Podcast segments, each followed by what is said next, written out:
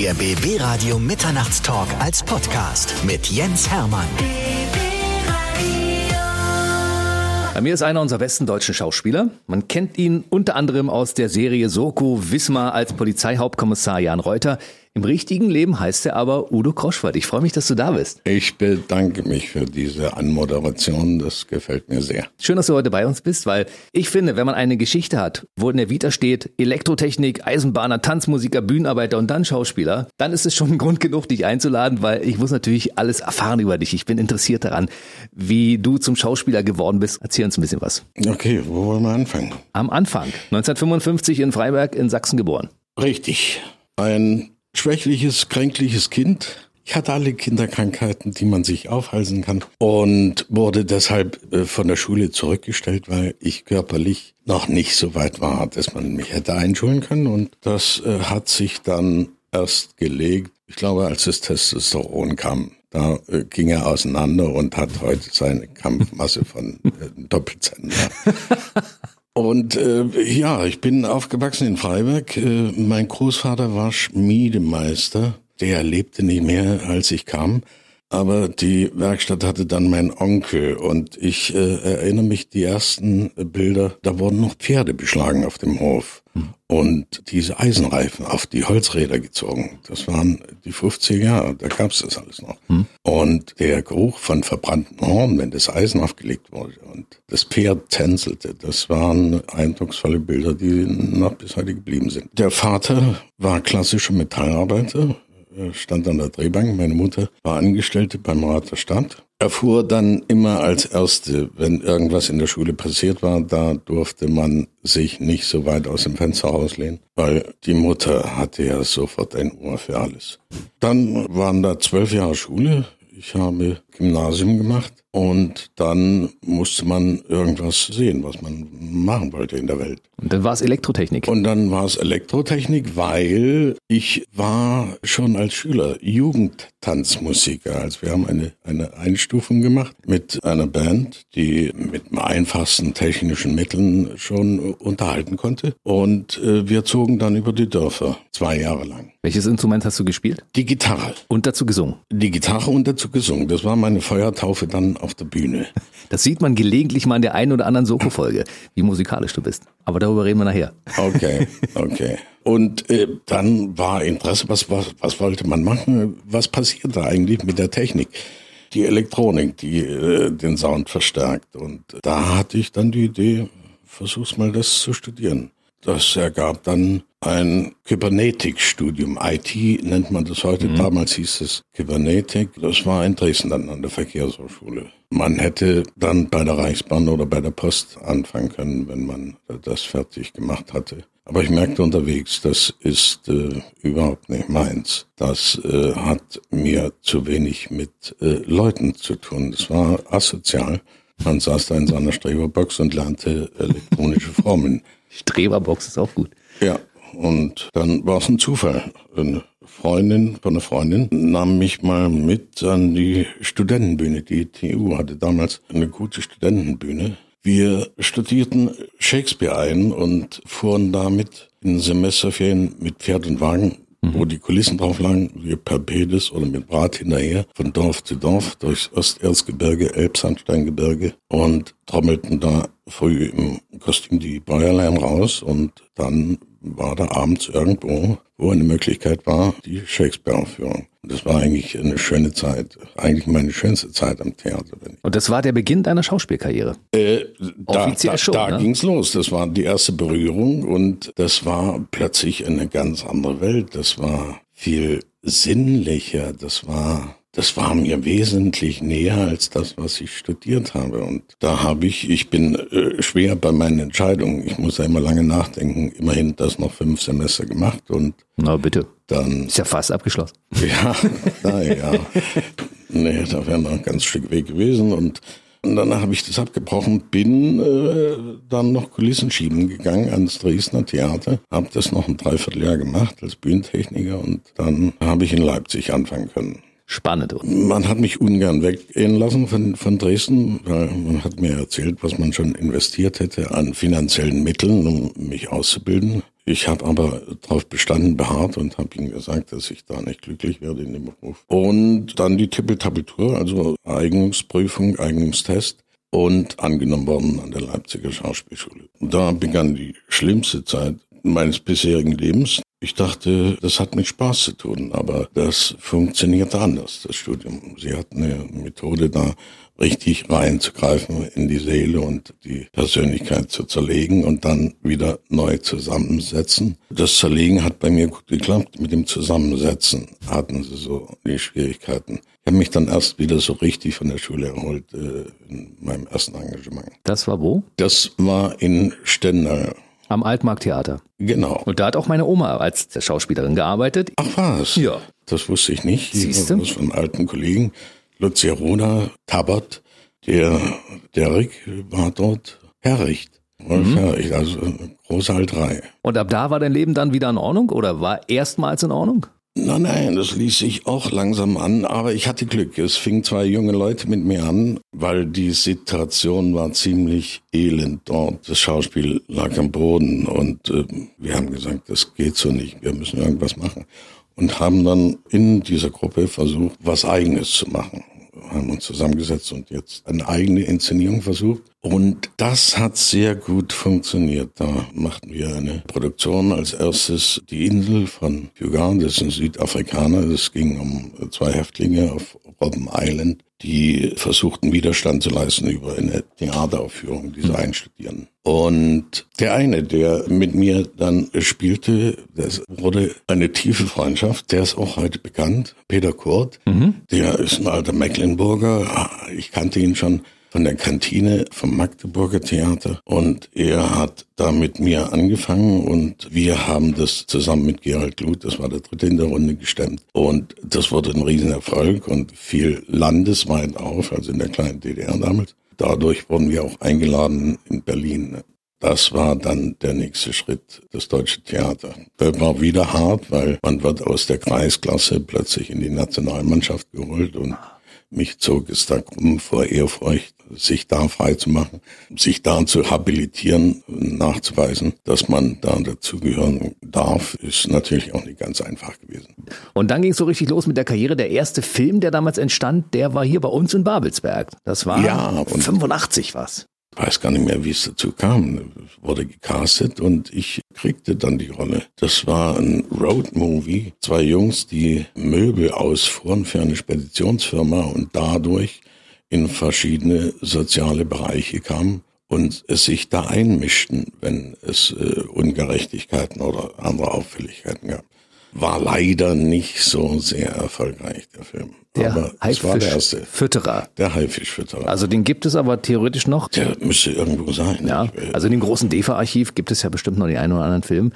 Wenn man deine Liste der Filme sieht, die du so gemacht hast im Laufe der Jahre, und du kannst dich offensichtlich noch an alle deine Rollen erinnern, auch was du da gespielt hast und worum es in der, in der Rolle ging damals. Nein, nicht mehr an alle prägender, weil es war der erste Film.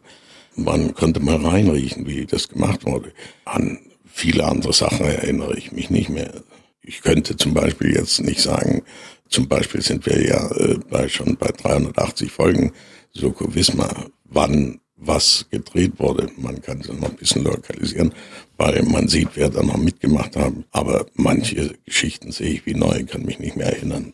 Da reden wir gleich mal ausführlich drüber. Ich habe noch ein paar andere Punkte, die ich gerne ansprechen möchte. Udo Kroschwart ist bei mir einer unserer besten deutschen Schauspieler. Man kennt ihn unter anderem als Jan Reuter, den Polizeihauptkommissar aus Soko Wismar, was wir gerade angesprochen haben. Aber du hast vorhin gesagt, du warst zwischendurch Tanzmusiker. Hast du das eigentlich noch weiter verfolgt oder hast du damit irgendwann aufgehört, als Musiker durch die Landen zu ziehen? Ja, gut, für die eine oder andere Veranstaltung hat man nochmal zur Gitarre ein Liedchen gesungen, aber außerdem fehlt mir da, glaube ich, das Talent, richtig gute Rockmusik zu machen. Da hat es nicht gereicht. Aber das Entertainment-Talent, das ist noch da. Das kann man zwischendurch ja mal in der einen oder anderen Folge sehen auch. Das äh, hat man dabei gelernt.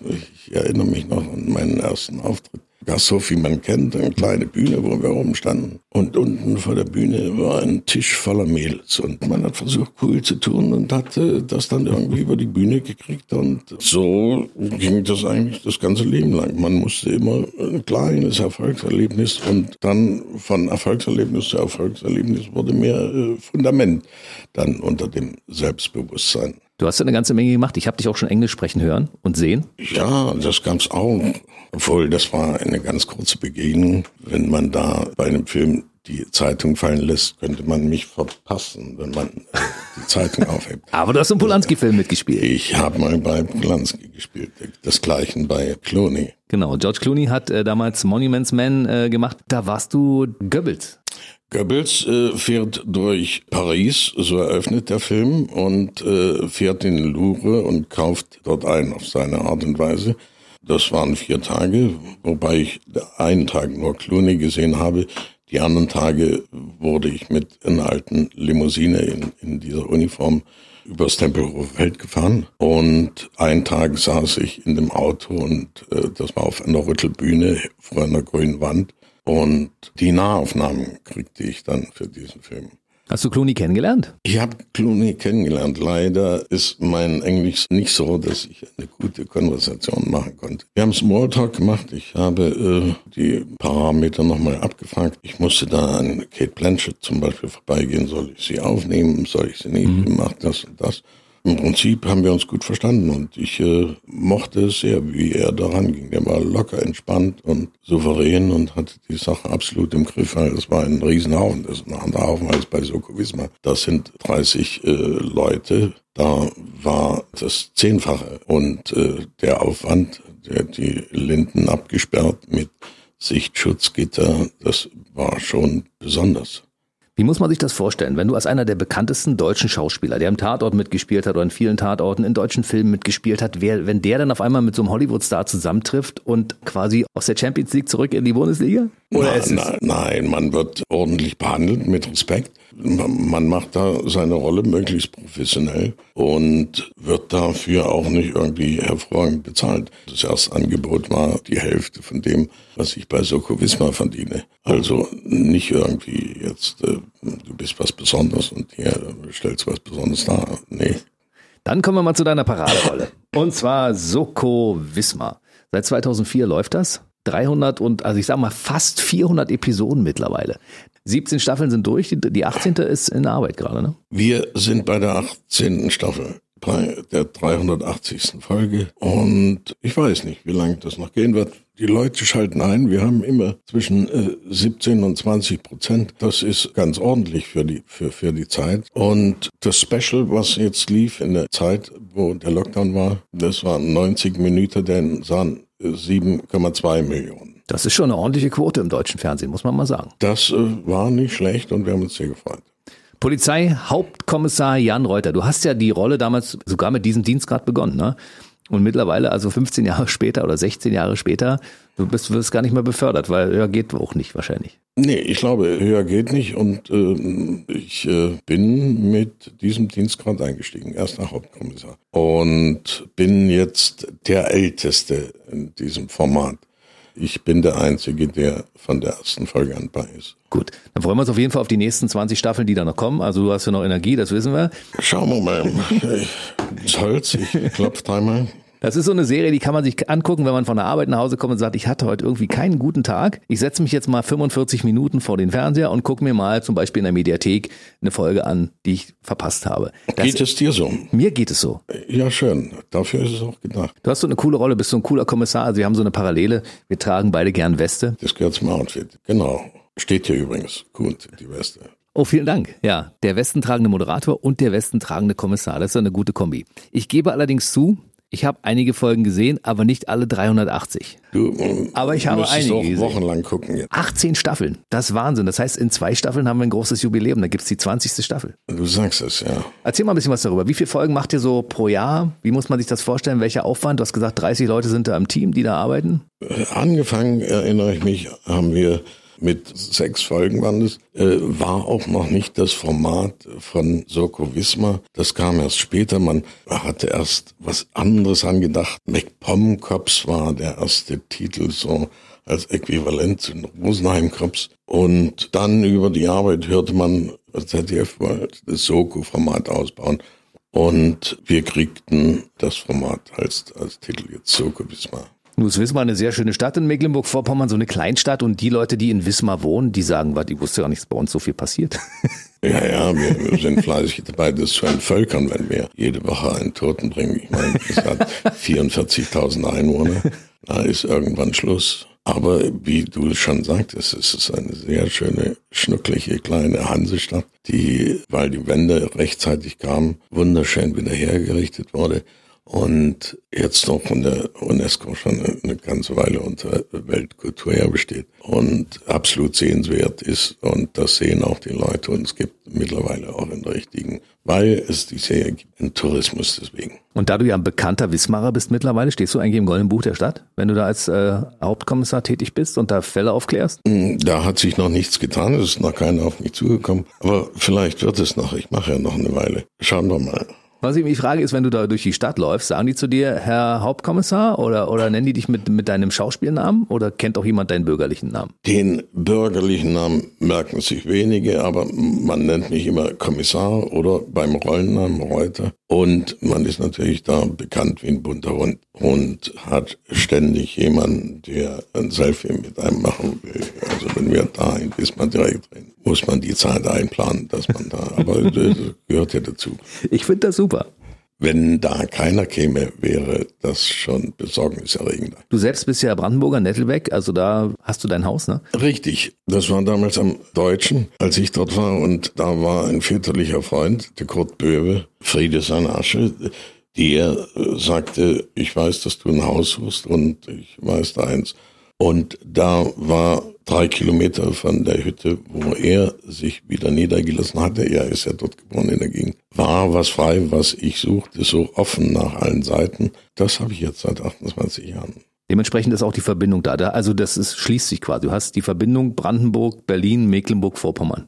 Das sind so deine bevorzugten Bundesländer, würde ich sagen. Äh, genau, das ist auch ziemlich weit oben da an der Grenze zu Mecklenburg-Vorpommern ist verkehrsgünstig, da ich mit der Autobahn dann ganz schnell in Wismar bin. Passt alles, hat sich alles ganz gut gefügt. Jetzt habt ihr während des Lockdowns ja Drehpause gehabt. Und jetzt geht's langsam wieder los mit den Dreharbeiten. Habt ihr da bestimmte Dinge, die ihr beachten müsst? Hygiene- und Abstandsregeln beim Schauspiel kann ich mir gar nicht vorstellen. Wie soll sowas gehen? Ich habe schon ein ganz äh, strenges Regelwerk geschickt gekriegt, wie wir uns zu bewegen haben. Mal sehen. Ich hoffe, das reicht aus und äh, wir sind da so abgeschirmt vor dem Virus, dass wir das bis zum Ende des Jahres noch machen können. Wie viele Folgen dreht ihr pro Jahr? Das waren mal 30, jetzt äh, 25. Das heißt aber trotzdem von, von, von Februar bis November durchdrehen. Und jetzt haben wir noch bis Weihnachten Zeit, dann nachzuarbeiten, was mhm. jetzt im Lockdown liegen geblieben ist. So eine Soko-Folge, Soko Wismar, dauert immer 45 Minuten. Wie viel Text hast du da zu lernen und wie lange brauchst du dazu, bis du gefühlt auch der Hauptkommissar bist? Das geht relativ schnell, da wieder reinzukommen. Text äh, zwischen 10 und 15 DIN A4 Seiten Dialog, die da man sich vorher ansehen muss. Ich weiß also, wer fast alle Folgen gesehen hat, ich glaube sogar alle Folgen gesehen hat, meine Eltern, die sind äh, deine größten Fans. Und dementsprechend soll ich dich auch fragen, was mit deiner Liebschaft ist. Natürlich, das ist immer die erste Frage. Das hat sich irgendwann so ergeben, dass wir, weil ich immer bei ihr auftauchen muss, um die Ergebnisse zu fahren, was da die Forensik gebracht hat an, an der Leiche, ist ein gewisser Flirt äh, immer entstanden und das wurde dann mehr ausgebaut.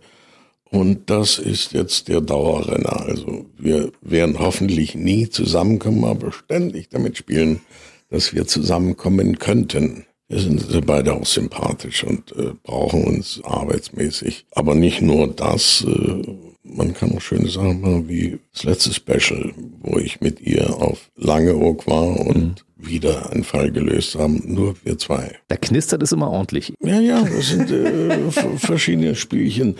Sie äh, beschallt mich immer mit ihrem Medizinkauderwelsch. Ich äh, versuche immer dahin zu, zu, kommen, was sie meint. Äh, sie ist auch schwer anzufassen manchmal. Es ist äh, ein schwieriges Verhältnis, aber es ist ein spannendes Verhältnis. Man unterstellt aber manchmal auch, im richtigen Leben könnten die beide auch gut zusammenpassen. Ja, könnte sein. könnte sein, aber sie sind äh, in einem Alter, da hat man schon seine Erfahrungen gemacht und äh, ist vorsichtig geworden. Wie muss man sich das vorstellen? Udo Kroschwald lebt da in Nettelbeck so in seinem Haus mit äh, 150.000 Büchern, Hunden, Katzen. Äh, da ist äh, eine Beziehung, eine Seemannsbeziehung, sage ich immer. Sie besucht mich und sie ist als Sprecherin unterwegs. Frauke Bröllmann.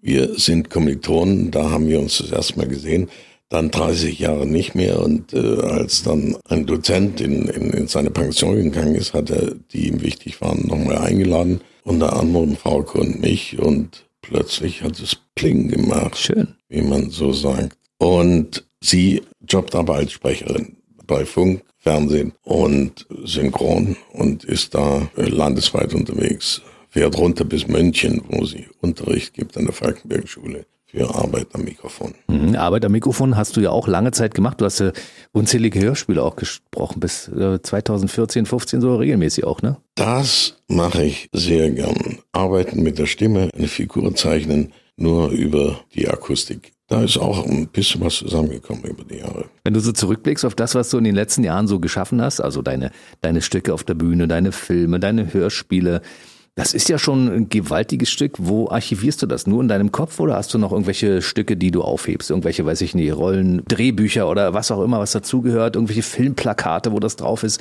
Sammelst du so ein bisschen dein Leben auch? Nee, gar nicht. Ich äh, erhalte nicht so viel von mir. Ich, für mich ist es Arbeit. Und wenn das Spaß macht, ist es schön gewesen. Aber dass ich jetzt irgendwelche Ikonen oder irgendwelche besonderen Erinnerungen, das mache ich nicht. Das ist alles im Kopf. Du bist 65. Ja. Das heißt, du hast ein erfülltes Leben hinter dir. Aber du hast natürlich auch noch viele, viele Jahre vor dir, also hoffentlich bei, bei Soko Wismar, aber auch für viele andere Dinge. Was hast du denn noch so auf dem Schirm? Was machst du demnächst? Außer Soko Wismar? Gab es Anfragen für einen Tatort, für irgendwelche Filme, wo du mitspielen sollst? Weil du bist ja auch so ein Charaktertyp. Ja, aber die Anfragen halten sich in Grenzen. Wahrscheinlich bin ich mittlerweile das Gesicht der Soko Wismar, das man für was anderes nicht mehr nehmen kann. Und äh, solange werde ich dann noch Soko Wismar machen. Ich meine, solange es geht. Ich äh, bin 65, da sind dann doch die Tage gezählt, machen uns nichts vor. Ich äh, bin ja in allen Risikogruppen, ich rauche und äh, meine Vorfahren sind ja gar nicht so alt geworden. Schauen wir mal, wie lange das noch geht. Schicken die irgendwann eigentlich einen Polizeihauptkommissar in Rente oder darf der auch mit 70 noch spielen? Ich weiß es nicht. Das entscheide nicht ich, das entscheidet der Sender, wie lange man den noch sehen will. Und ja, ich nehme an, das hängt ab von der Quote. Also wenn die Leute noch fragen, wo ist denn der Groschwald, dann wird es noch eine Weile gehen, hoffe ich. Aber sei doch, sei mal ehrlich. In einem beschaulichen Städtchen wie Wismar, da kann doch ein Polizeihauptkommissar noch sehr, sehr lange und sehr alt werden, oder? Schauen wir mal. Ich äh, denke jetzt nur in Jahresschritten. Also ich habe da keinen Plan. Wer jetzt möchte, der kann sich natürlich auch die ganzen Folgen von Soko Wismar anschauen, weil viele sind auch in der ZDF-Mediathek hinterlegt. Da sind ja bestimmt immer so 50 Folgen, die man sich anschauen kann. Mit Sicherheit, ja. Ansonsten gibt's das Ganze ja auch auf DVD, habe ich gesehen. Genau, man kann es auch kaufen. Hast du alle Folgen zu Hause? Ich weiß nicht, ob es alle sind, aber ich äh, habe Belegexemplare geschickt gekriegt. Das sind äh, schon Stapel. Man könnte schon ein paar Wochen so gewiss mal gucken. Nur hat Udo Koschwart mittlerweile auch schon eine ganze Menge Fans, auch in den sozialen Netzwerken. Du hast ja eigene Gruppen. Betreust du die eigentlich selbst oder macht das jemand für dich? Nee, Facebook ich, zum Beispiel. Ich bin äh, für die sozialen Netzwerke bin ich glaube ich zu alt. Da Nein, da ist man niemals zu alt für. Äh, nein, ich bin da nicht reingegangen. Das äh, hat mich nie interessiert. Äh, ich höre von Frauke, dass sie hin und wieder guckt, was da in beiden Fans los ist. Äh, ich selber, mich interessiert das nicht so. Aber du bist bei Facebook und, und bei Instagram auch zu finden. Und es gibt bestimmte Gruppen und es gibt natürlich auch eine Menge über dich zu erfahren in den verschiedensten Portalen. Es gibt auch eine eigene Wikipedia-Seite über dich. Also du, wenn man dich finden möchte, findet man dich schon. Interessant zu hören, ja. Du bist in der analogen Welt unterwegs, ja? Ich bin nach wie vor noch in der analogen Welt unterwegs. Also ich freue mich, dass du heute bei uns warst. Unser Polizeihauptkommissar Jan Reuter alias Udo Kroschwald, einer der beliebtesten Schauspieler bei uns in der Region. Es hat mich sehr gefreut, dass du heute da warst und dir Zeit genommen hast, mal mit mir ausführlich zu quatschen. Jens, hat auch mich gefreut. War angenehm, jetzt mit dir zu plaudern. Bleib gesund, halte durch. Ich danke dir, dir das Gleiche. Bis zum nächsten Mal. Der BB Radio Mitternachtstalk. Jede Nacht ab 0 Uhr. Und der neueste Podcast jeden Mittwoch.